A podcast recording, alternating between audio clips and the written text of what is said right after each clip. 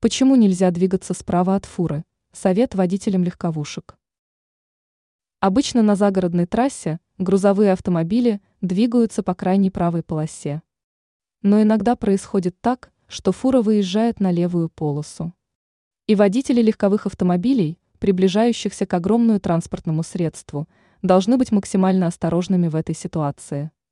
Фуру можно опередить справа. Но сделать это желательно как можно быстрее. Очень опасной ситуацией является движение легковушки по правой полосе на той же скорости, что и грузовик слева. Почему не стоит двигаться справа от фуры?